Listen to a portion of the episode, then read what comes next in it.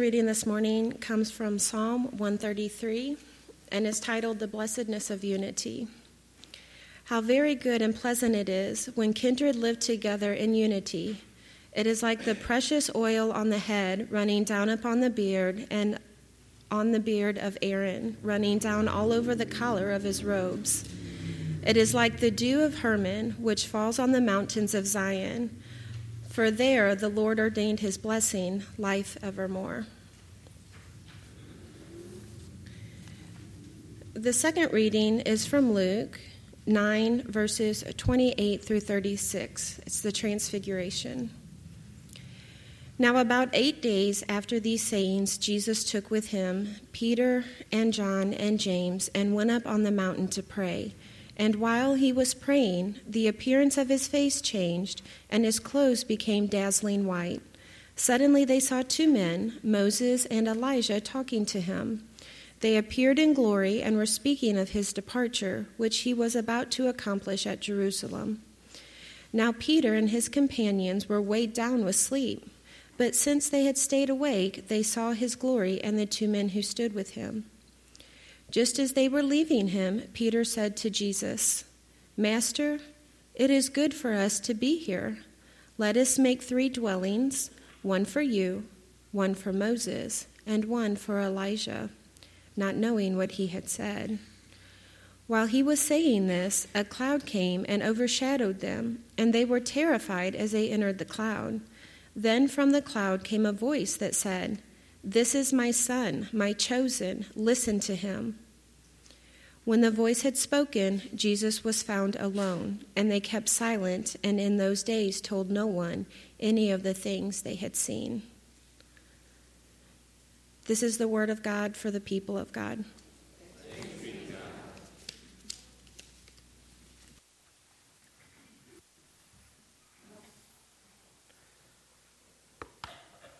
Well, Easter is over, so I guess we can all go home now, but uh, till, till Advent. So it was idea for a few folks, but no, we want to keep uh, in, in our mind the folks who are traveling this week. But uh, Easter is not actually over in the church. We'll continue until Pentecost. We've got five more weeks of Easter. Uh, but often in, in, our culture, we move so quick that we, so we've had the start season pretty much done, or at least we think we are. It's interesting because, uh, you know, we, we in the church understand these things to be seasons. Christmas lasts six weeks, Easter lasts six weeks, but we're so, we're so quick to move and quick to be done with things. Uh, but we are getting to a time of year in the church where things slow down. We have fewer folks in worship. We're going to have fewer things going on in the church. We have a few things planned for the spring, but it just things just slow down. That's just part of this time of year. That's part of what happens in the spring and summer in the American church. and uh, one of the struggles we have in the church is how to people's time? How, how do you deal with Sunday morning youth sports? And how do you deal with all these things that are competing with our time and, and making us think that there are things more important than God and more important than church for our lives? Uh, for young people, for example, it's a continued struggle. For our United Methodist Camping Ministries, we uh, are struggling with uh, lower and lower and lower year after year attendance to camps because, as crazy as it sounds, uh, you can't get middle schoolers to find a week that they can spend at camp. They don't have a week off all summer. And as crazy as it sounds, there's too much going on for so many of our youth opportunities to exist to help grow and build the faith of young people when it's so crucially important. And oftentimes there's just way too much else going on in their world. This is the world we live in. This is the, the excitement, noise. From now until Pentecost, talk about the noisy world. We're going to talk about praying in a noisy world. For annual conference, uh, the annual conference is asked that all attending read a book from Bishop Reuben P. Job. It's a devotional book called uh, Praying in a Noisy World. Uh, Listen, Praying in a Noisy World. And it's a little book, um, and, uh, and it's a 40 day devotional, and it takes you through various scriptures and it brings you to the idea of praying in a noisy world. And I'm, what I'm doing in these next six weeks is kind of adapting this devotional into sermons and talking about my perspective of what it means to pray in a noisy world. And I'm also including uh, from the book uh, the scripture reflections that I wrote up, but they're from the, the, the, scriptures from the book for each of the 40 days. So this is a 40 day sermon series. It's going to be preached in six sermons. So that means there's some homework for you during the week. Uh, you're going to get these white sheets in your bulletin, and they've got a scripture for you uh, for each day of the week, uh, all the way through next Sunday. And this is a time for you to go home and to reflect and to read these scriptures and to connect and, and listen and pray. And we're going to talk about that this week. I think that listening is the most important key to beginning a healthy prayer life, to learn to listen to God.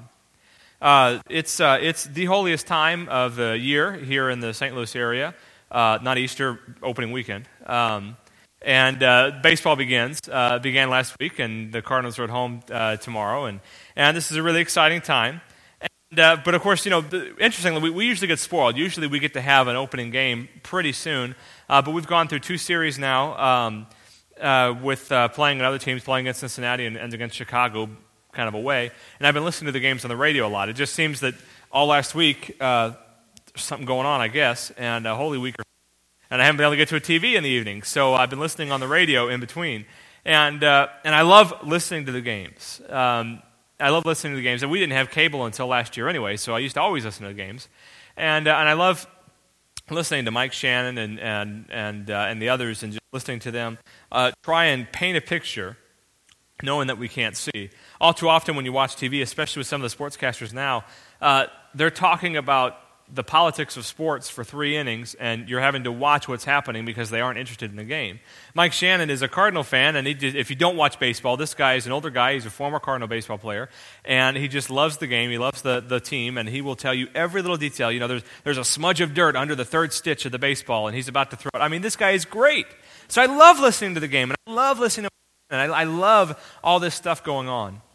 And, uh, and sometimes, though, AM radio doesn't come in very well. There is one FM station that rebroadcasts uh, the, uh, the Cardinal game, but it doesn't always come in. So you got to listen to them. And of course, AM radio is not very reliable. And yesterday, I was out with my parents. We were riding motorcycles. Uh, we took a day and rode around. Ashley had to work, so uh, we, we enjoyed some time out in the sun. She sat in her office, and, uh, and uh, we rode around on the bikes. And um, we, but we were way out kind of in uh, you know Augusta and Defiance and that kind of area, so you know far away from where this FM station comes in. And, but I was still getting uh, 11:20 a.m. I was still getting the Cardinal game on the AM radio, but it was staticky, right? Uh, and not only that, but you know when you're on a motorcycle. Uh, you know, going 55, 60 miles an hour is a lot of wind, so you can't hear that well anyway. So you don't, you only get bits and bits and pieces. It only comes in so well. And uh, so I was listening intently. I was trying to hear the story. Every time we'd stop, uh, my mom and, and, and stepdad would want to know the score. Uh, you know, they don't have a radio in their bike, so they'd want to know the score. And I'd. Um, but you got to listen really intently through all the static and the wind and the other cars and the exhaust on the motorcycle and all these things going on in the world that are competing with Mike Shannon over the radio.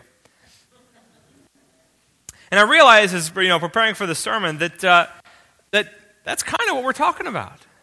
We know the voice we're wanting to listen to. We're here in this place, sitting in these pews, because we have affirmed that this is the voice we want to listen to, right? Uh, we, we know in these pews, I know you people, and I well, and I know that you know the voice that you're supposed to be listening for. The, the struggle comes in listening for it in the midst of so many other voices, in the midst of so much static and wind and, and noise and, and commotion. There's so much else to listen to. Sometimes we have to strain and focus to listen to the voice of God that we're supposed to be listening to. I'm, I'm drawn to the series and I'm drawn to this book. Uh, you know, I, I, hadn't actually even heard of it until I got it in the mail. I got a little envelope in the mail that said, read this book for annual conference. And I thought, wow, this is really good. I enjoy this. And I thought, well, this is what I'm going to do after Easter. Because how important and essential this is as we kind of get into this lull season with even more going on to compete with our time, even more going on to compete with the voices that we should be listening to to listen. Now, Bishop Job offers some pragmatic advice. He's a, one of the things, he passed away recently, this uh, last year, um, but he uh, is a well known author, a well known theologian, and, but he's fantastic at providing pragmatic examples. Right? So when he talks about how to pray, he doesn't give you a whole bunch of deep theological reasons of how to pray. He doesn't give you a whole lot of ideas of where to draw the right words. He says, find a comfy chair, sit down, and listen. That's his advice for prayer.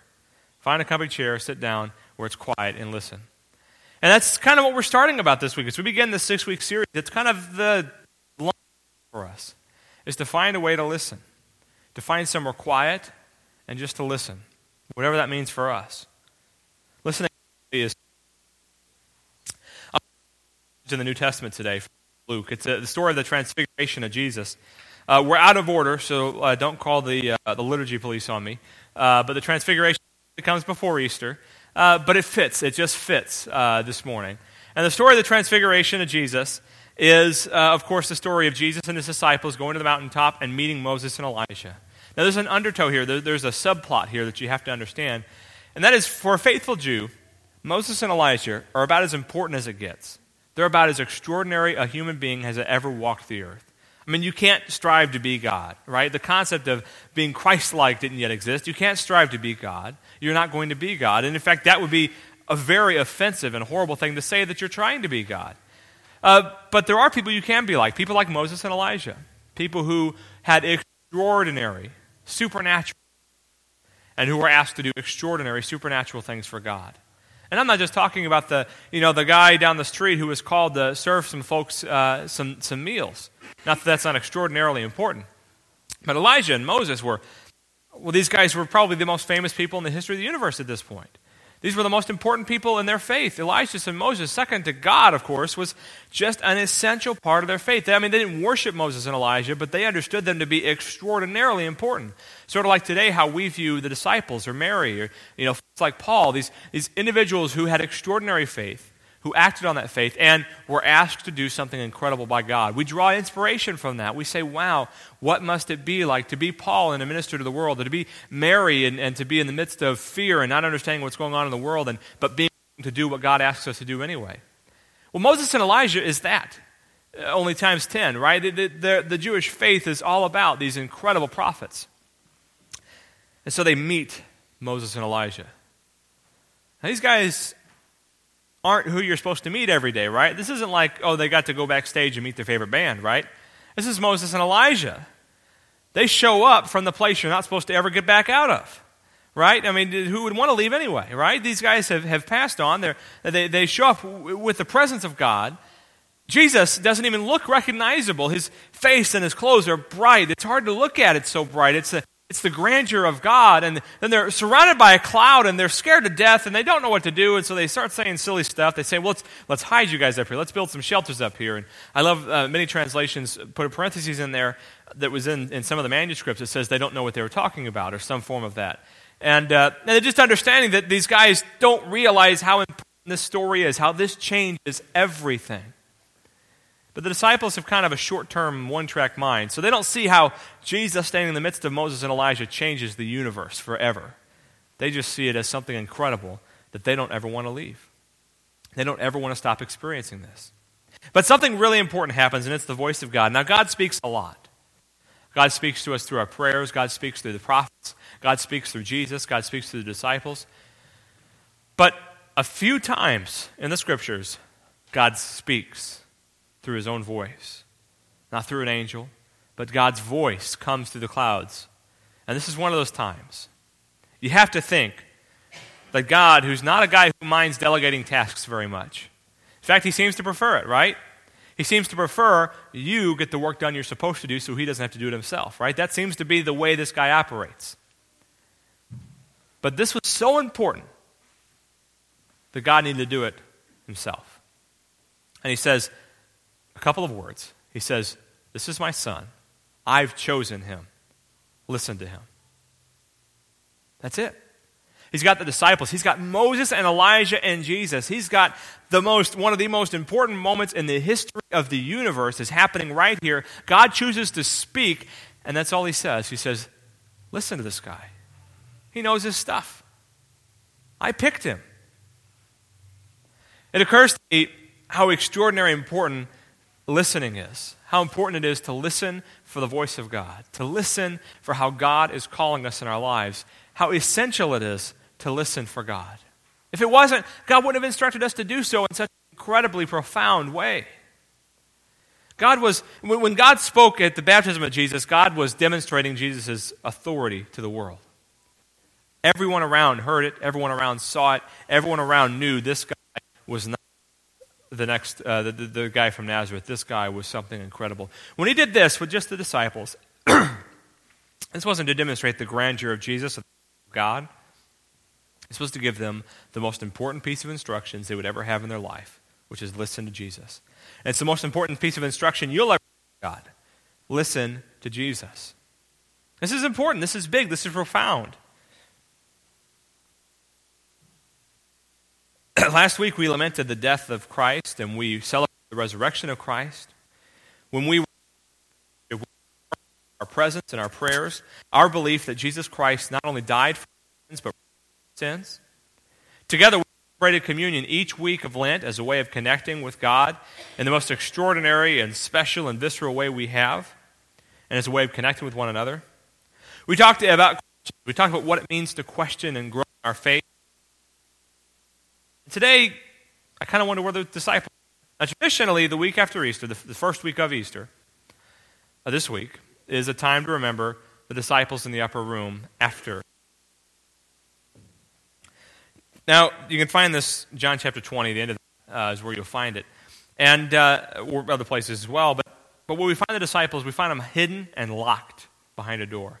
Now, I want you to understand something that's often not talked about in the, in the crucifixion. Usually, and because Scripture doesn't give us a tremendous amount of detail about the uh, moments leading up to Jesus' death, not at least compared to today. Isn't it amazing that, you know, if you, uh, you know, uh, get hurt at work, there's going to be a 30-page report on it, right?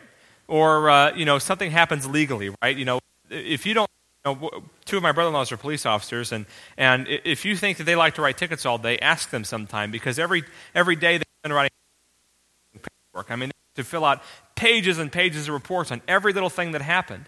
And it's just part of their job. And, uh, you know, they could just not give me a ticket if you wanted to save some time. I'd be okay with that. But, uh, you know, this is just, we are a reporting society. We have every detail written down, but, but something as extraordinary as Jesus' death fits on a couple of pages. So much detail is left out. Maybe because the author assumed we would understand what's going on, but oftentimes we skip over it. So we kind of go to these, the Sanhedrin, the, the Pharisees and Sadducees. Uh, they go to Pontius Pilate. They say he's a heretic, crucifying. Pontius Pilate says, okay, to crucify him. Pontius Pilate doesn't care if he's a heretic.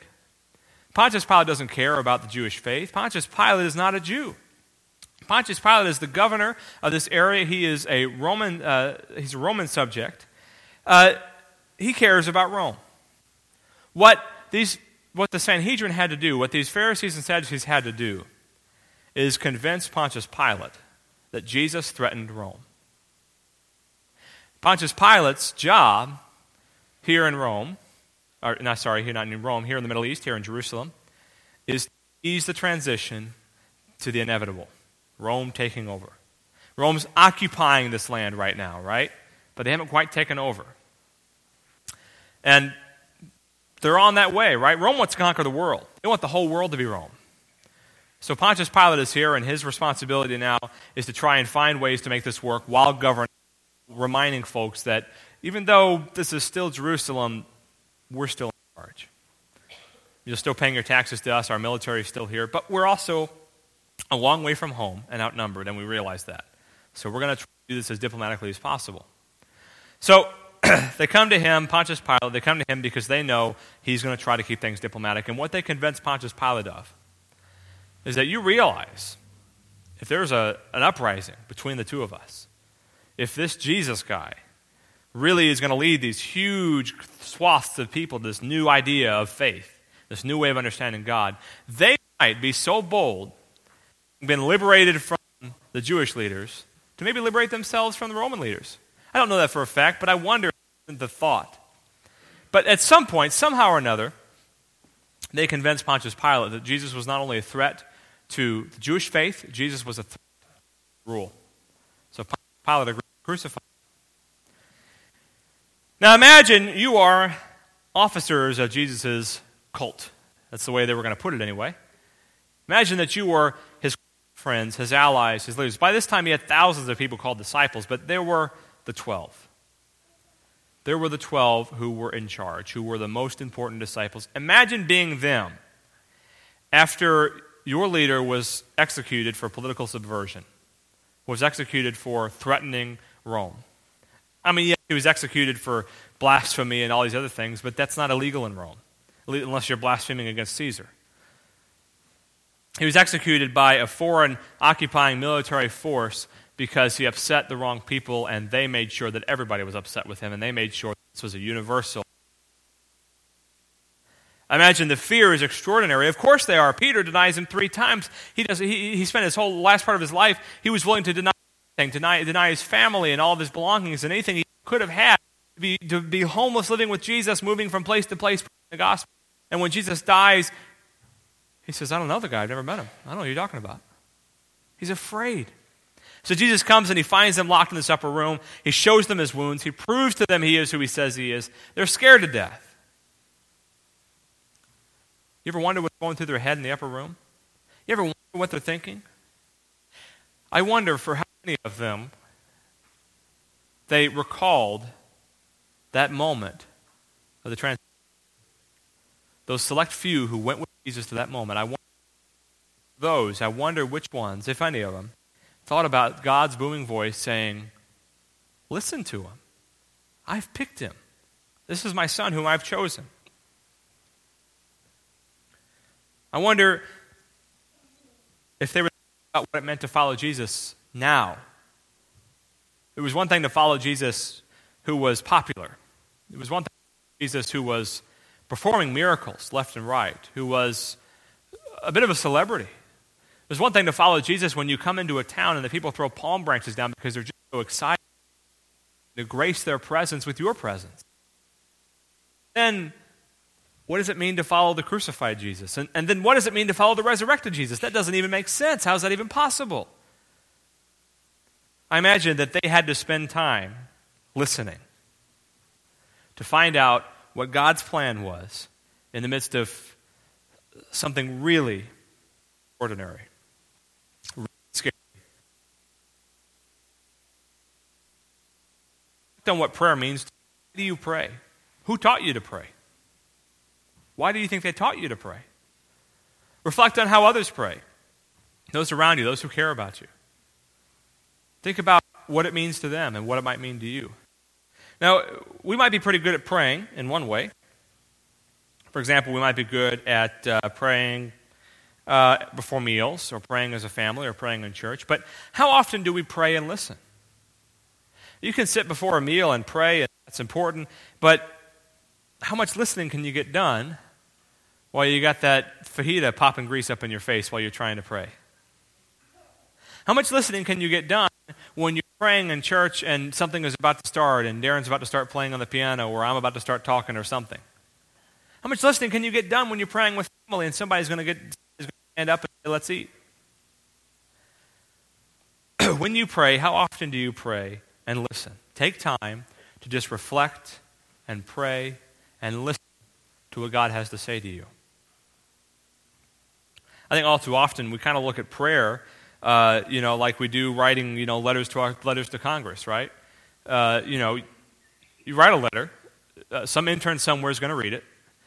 Maybe, maybe the, uh, the, the, the congressperson you're writing to is going to read a part of it. And one in a million you're going to get a phone call or some sort of a response, right? We kind of think of, sometimes we think of prayer like that, but we know better, but we, we kind of tend to act like that, right? We just, we send up our prayers, and if something happens, it happens, not whatever. but remember a couple weeks ago we talked about expectations? What if our expectation was to listen for God and to expect a response? It, it probably won't be a booming, visceral response. It, it probably won't be Moses and Elijah and being swarmed up in clouds with the voice of God. If it is, that's pretty cool, but probably not. It's probably going to take some very intent listening to begin to understand what God is calling us to do and to begin to understand what it really means to pray.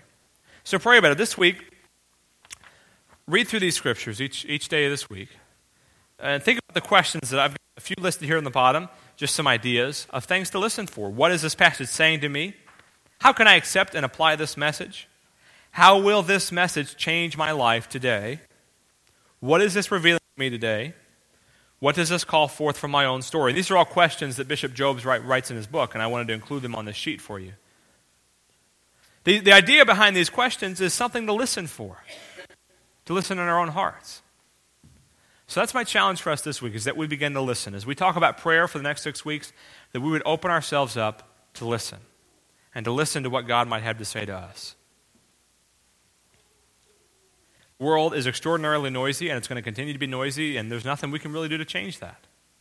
You and I probably don't have the authority to stop a world that's way too busy and way too noisy. In fact, on the way up here, Ashley and I were on the car, and uh, just on the way here between Fairview and St. Clair, they were talking about overtaxed children, overtaxed teenagers, and too much stuff going on in the world, and, and the solutions to that. And, you know, you could spend all day talking about the solutions to a world that's too busy, but it just keeps getting busier. It's probably not going to get any less busy. So, listen. Rather than worrying about whether or not we could ever change the fact that the world is getting noisier and there are more voices than God's out there, let's instead focus on listening for God's voice. To God called us through the clouds to Amen.